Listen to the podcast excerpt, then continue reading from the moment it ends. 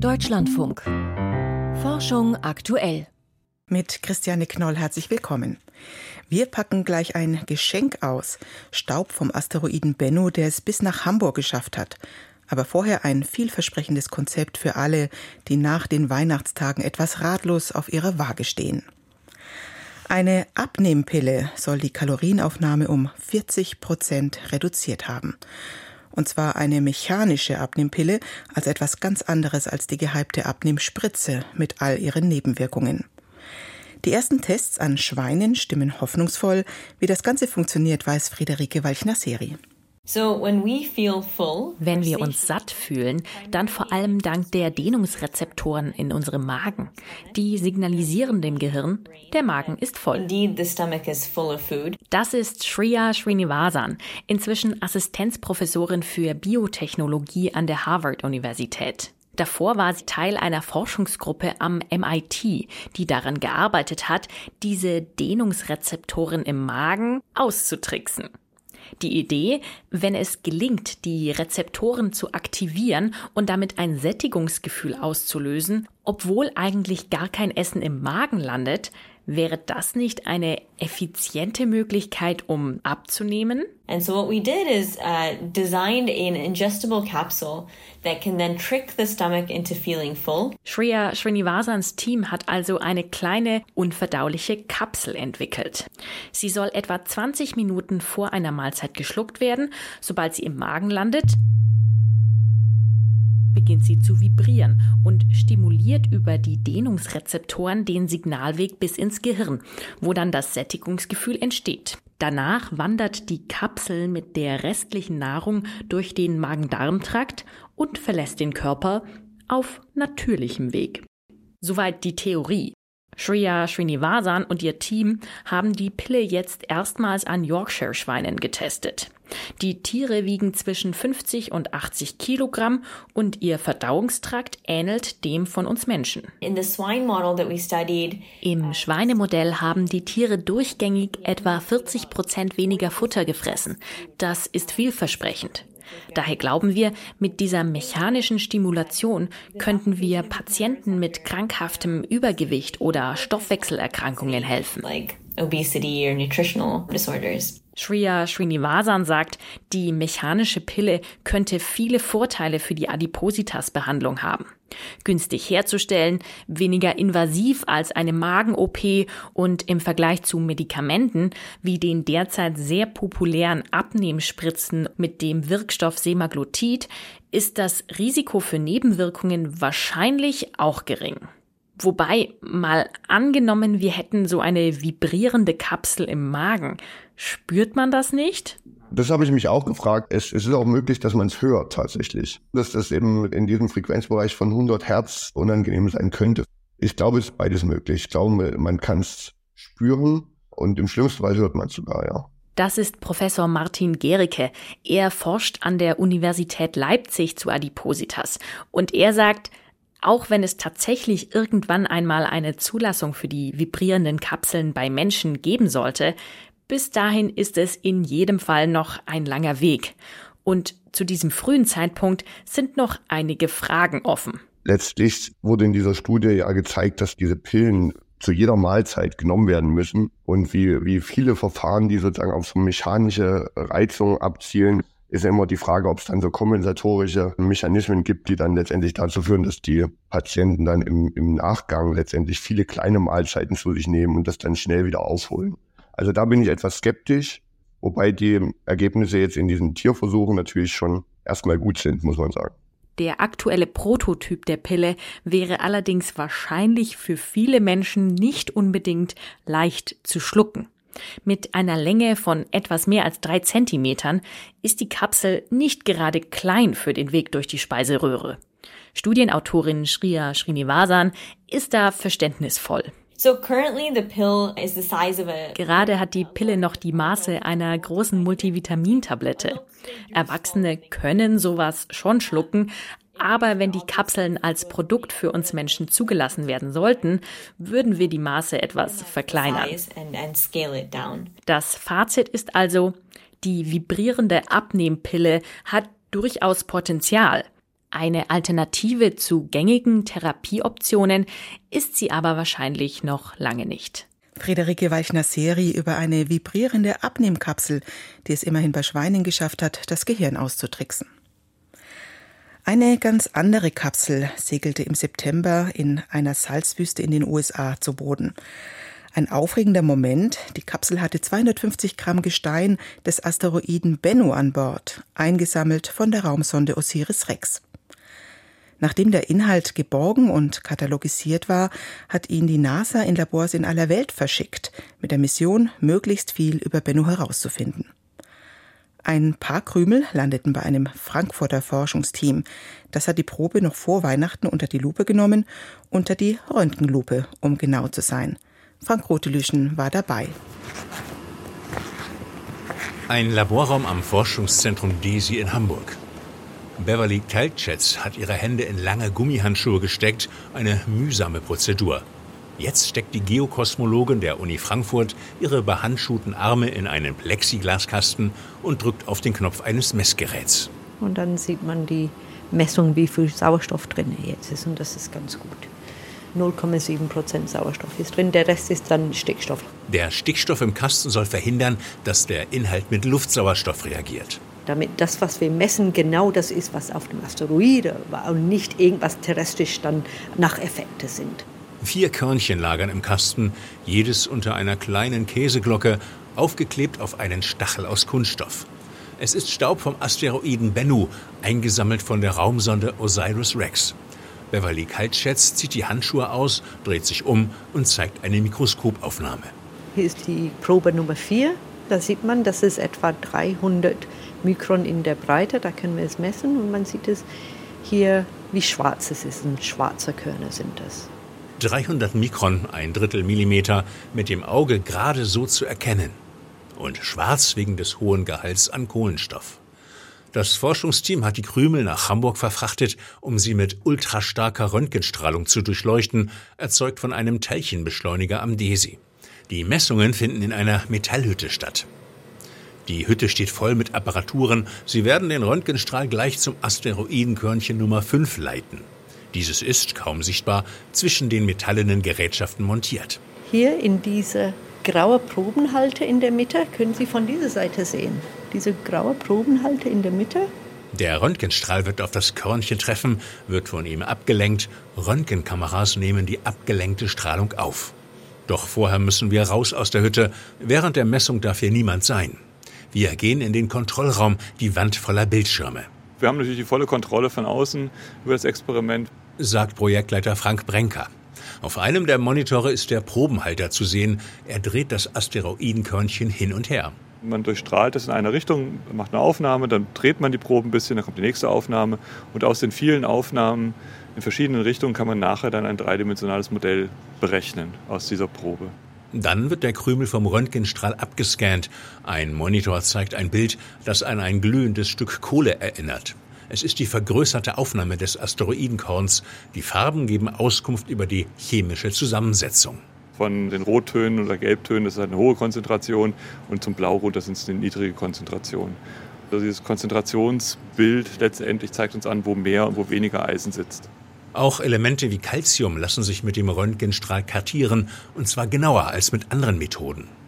Als der Asteroid Bennu vor etwa drei Milliarden Jahren entstanden war, hatte er eine bestimmte Zusammensetzung, ein bestimmtes chemisches Muster. Dieses Muster kennen die Fachleute quasi als Urmaterie des Sonnensystems.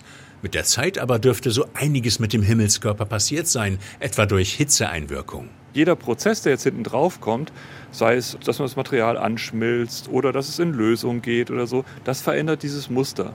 Und diese charakteristischen neuen Muster, die dann entstehen, können wir messen und darüber können wir dann Aussagen machen über die Prozesse, die auf dem Asteroiden abgelaufen sind. Was ist mit dem fünfhundert Meter Brocken im Laufe der Jahrmilliarden geschehen? Wie hat er sich verändert? Erste Ergebnisse dazu sollen im Frühjahr vorliegen. Verraten will Brenker zwar noch nichts, aber... Die ersten Übersichtsaufnahmen sind spektakulär und wir gehen davon aus, dass das eine sehr erfolgreiche Messung wird. Die NASA hat schon ein paar Details rausgelassen auf einer Tagung Mitte Dezember. So finden sich auf Bennu organische Moleküle und einige der Asteroidenbröckchen sind von einer weißen Schicht bedeckt, bestehend aus Magnesium, Natrium und Phosphor. Wo die herkommt, ist allerdings noch rätselhaft. Frank Brenker jedenfalls muss, wenn seine Untersuchungen beendet sind, die fünf Krümel zur NASA zurückschicken. Also das geht alles zurück.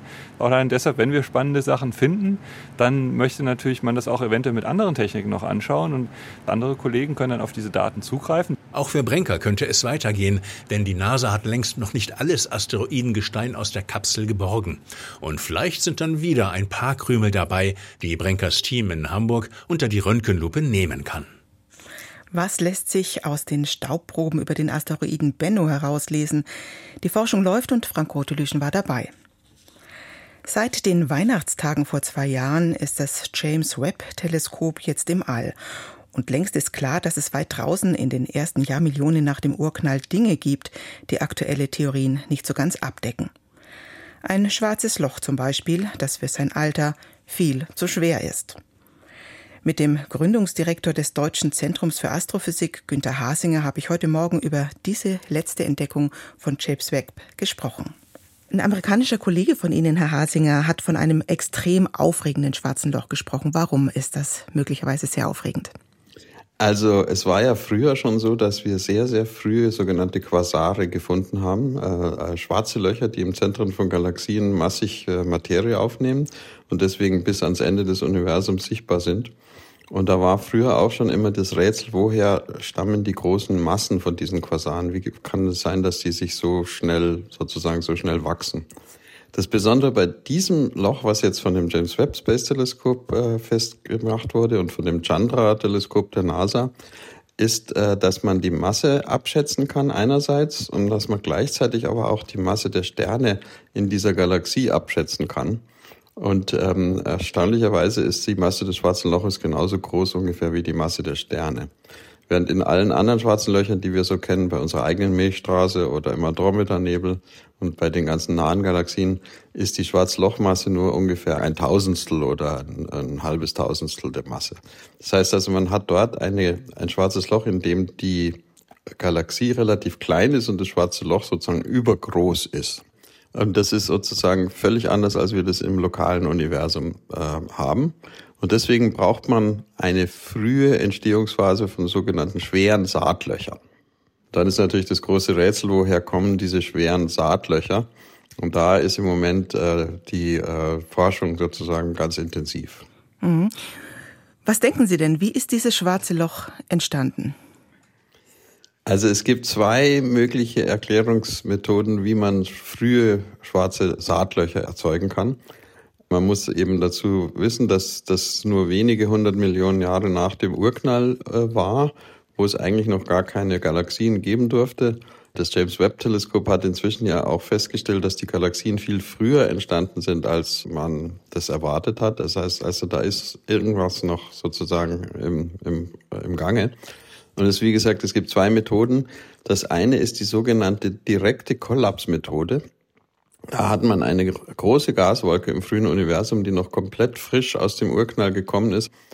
Und unter gewissen Bedingungen ist es möglich, dass diese Gaswolke praktisch sofort in ein schwarzes Loch zusammenstürzt.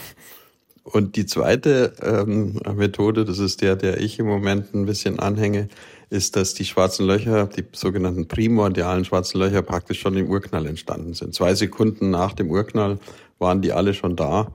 Und dann kann man auch leicht erklären, woher kommen diese schwarzen Löcher? Und das Interessante bei dieser Theorie ist, dass die dann auch die dunkle Materie erklären könnten. Mhm. Das heißt, Sie haben jetzt zum ersten Mal eine neue Spezies von schwarzem Loch entdeckt, das möglicherweise aus einer Gaswolle kollabiert ist oder eben schon ähm, durch andere Prozesse ganz, ganz früh entstanden ist. Und das hat ganz weitreichende Konsequenzen für die Kosmologie, wenn Sie jetzt dunkle Materie ansprechen, weil es ist eines der großen Rätsel. Ja, genau. Also es hat äh, große Konsequenzen für die Kosmologie, eigentlich in beiden Fällen, weil ähm, äh, auch in dem Fall, dass es sozusagen eine direkte Kollaps-Gaswolke äh, ist, kann man nicht so ganz verstehen, woher diese sehr, sehr frühen Galaxien kommen, die dafür notwendig sind. Und das Schöne, wenn man jetzt die Interpretation als dunkle Materie ähm, nimmt, ist, dass diese, wenn die dunkle Materie aus primordialen schwarzen Löchern bestehen würde, dann würden die am Anfang des Universums schon so viel ähm, Materiefluktuationen und Gravitationslöcher erzeugen, dass es viel früher gelingt, sozusagen Galaxien und Sterne entstehen zu lassen. Und ähm, dass man sozusagen nicht nur frühe schwere Saatkörner hat, sondern auch die Galaxien selber werden sozusagen viel früher gesät. Und das könnte eigentlich nicht nur jetzt dieses eine schwarze Loch erklären, sondern auch die frühen Galaxien von James Webb und viele andere Puzzlesteine würden da zusammenpassen. Ein Team von der Universität Yale hat eine neue Spezies von schwarzen Löchern entdeckt. Was diese Entdeckung mit der mysteriösen dunklen Materie zu tun haben könnte, hat Professor Günter Hasinger vom Deutschen Zentrum für Astrophysik für uns eingeordnet. Die medizinische Forschung braucht Gewebe. Menschliche Zellen, an denen sie Wirkstoffe testen kann zum Beispiel. Die Spender dieser Zellen bleiben oft anonym. Sie unterzeichnen vor einer Operation eine Einverständniserklärung, dann landet ihr Gewebe in einer Gewebebank. Dieses System sei alles andere als gerecht, findet nun eine amerikanische Bioethikerin. Sie will es besser aufstellen und Thomas Reintjes erzählt, wie. Marielle Gross ist Bioethikerin und Gynäkologin. Spätestens seit ihrer Zeit als Postdoc findet sie es problematisch, dass Gewebeproben deidentifiziert werden. And that's what I ended up focusing on my postdoc, was both the problem, really articulating the ethical problems of de-identification. Heißt, etwa der Name eines Spenders ist denjenigen, die an dem Gewebe forschen, nicht bekannt. Was gut ist für den Datenschutz, aber zum Nachteil für den Spender werden kann. Denn so können ihm die Ergebnisse der Forschung nicht zugutekommen. How can it be that every scientist who's using human samples? Wie kann es sein, dass Wissenschaftler, die etwas herausfinden, das für die Behandlung eines Menschen relevant sein könnte, der vielleicht in der Klinik direkt gegenüber ihres Forschungslabors liegt, keine Möglichkeit haben, diesen Menschen zu kontaktieren? Jeden Tag, sagt Marielle Gross, finden Wissenschaftler etwa das Brustkrebsgen B R C A in Gewebeproben. Aber sie können die Spenderinnen nicht warnen oder sie auffordern, zu einem Screening zu gehen. Scientists are learning this and they, their hearts are heavy with it. Das ist belastend für Wissenschaftler. They don't think it's right. They recognize it as something. Wenn das eine ihnen nahestehende Person wäre, würden sie auch wollen, dass sie diese Information bekommt. Aber was sollen sie machen? Das sind die Regeln. You know, what are they to do? Those are the rules. They're following the rules. They're trying to advance science. Marielle Gross hat ein Start-up gegründet, das dieses ethische Problem lösen will mit Technik. Gewebeproben sollen in einem System digital registriert werden. Sie werden mit einem Token verknüpft, einer Art digitaler Besitzurkunde der Spenderin oder des Spenders.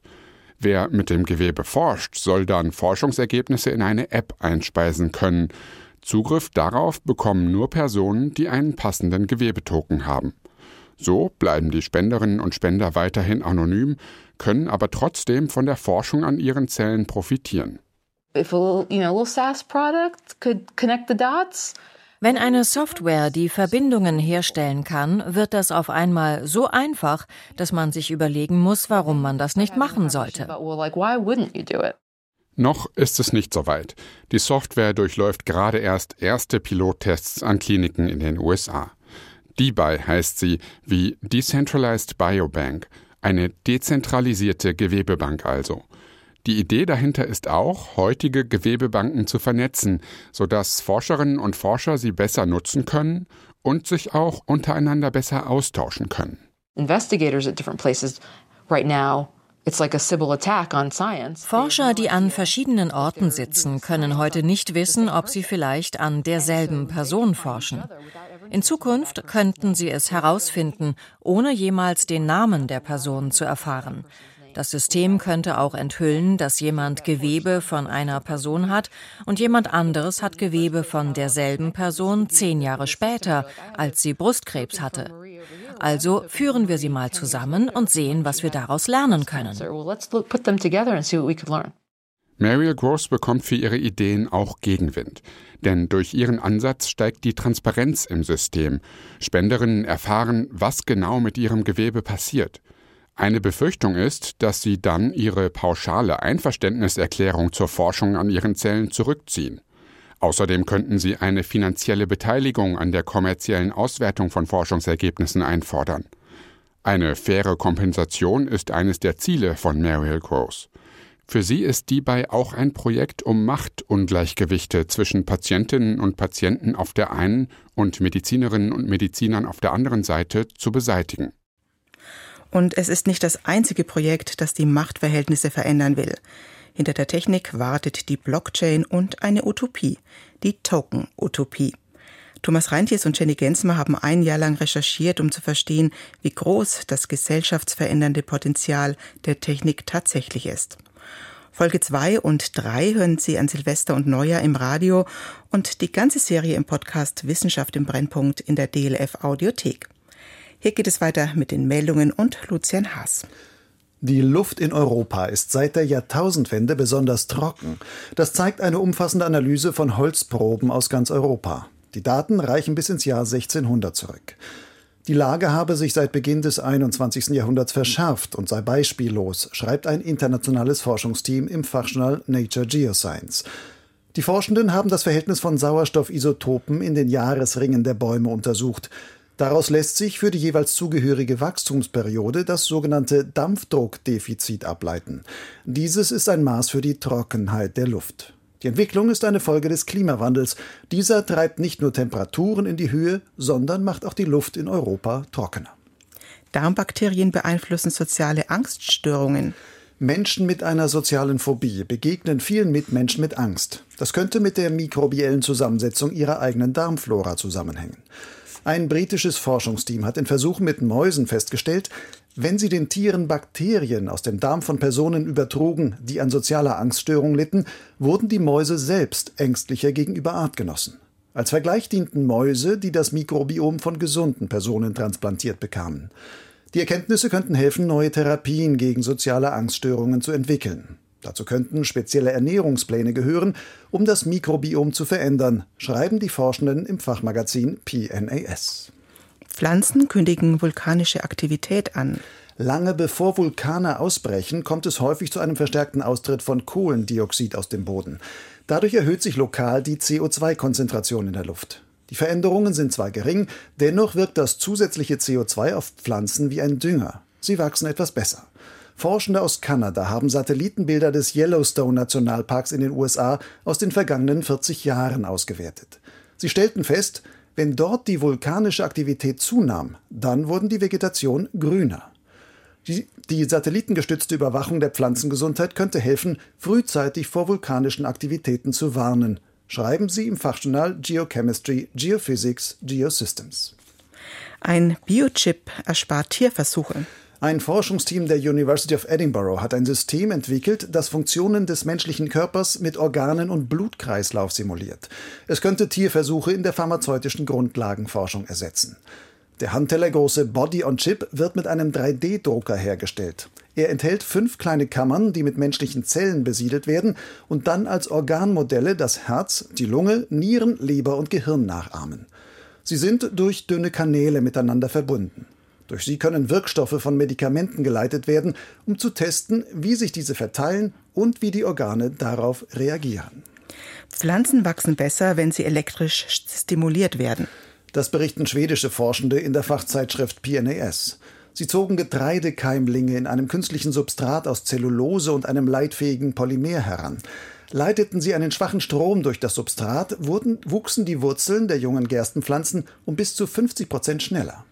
Weitere Analysen zeigten, dass die Keimlinge mit Elektrostimulation auch Stickstoff effizienter nutzten als ohne. Der genaue Mechanismus dahinter ist noch unklar.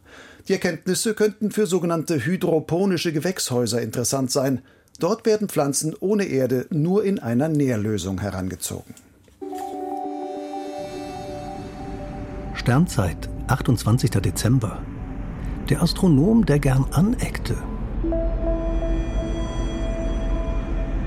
Einer der umstrittensten Astronomen des zwanzigsten Jahrhunderts war Halton Arp. Er traute sich, immer wieder der Mehrheitsmeinung im Forschungsbetrieb zu widersprechen. Halton Arp beobachtete am Palomar-Observatorium in Kalifornien Galaxien und maß deren Entfernung. Er bezweifelte, dass sich der Kosmos ausdehnt und mit dem Urknall begonnen hat. In den sechziger Jahren veröffentlichte er seinen berühmten Atlas der ungewöhnlichen Galaxien. Viele Objekte scheinen durch Materiebrücken miteinander verbunden zu sein. Allerdings zeigt die Rotverschiebung des Lichts, dass die Galaxien weit voneinander entfernt sind.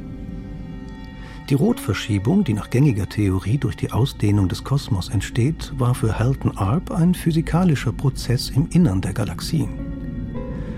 Als er in den U S A wegen seiner Ansichten völlig isoliert war, holte ihn Rudolf Kippenhahn ans Max-Planck-Institut für Astrophysik in Garching. Man brauche Leute wie ihn, meinte er, da sonst die Gefahr bestehe, dass sich in der Wissenschaft Klicken bilden, die keine Kritik von außen zulassen.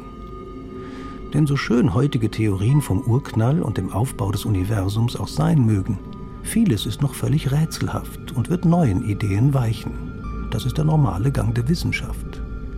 Auch viele provokante Ansichten Halton Arps, der heute vor zehn Jahren gestorben ist, dürften sich als falsch erweisen. Künftige Beobachtungen werden klären, ob er lediglich ein guter Querulant war oder vielleicht doch ein brillanter Visionär. Das war Forschung aktuell für heute. Mein Name ist Christiane Knoll. Danke fürs Zuhören.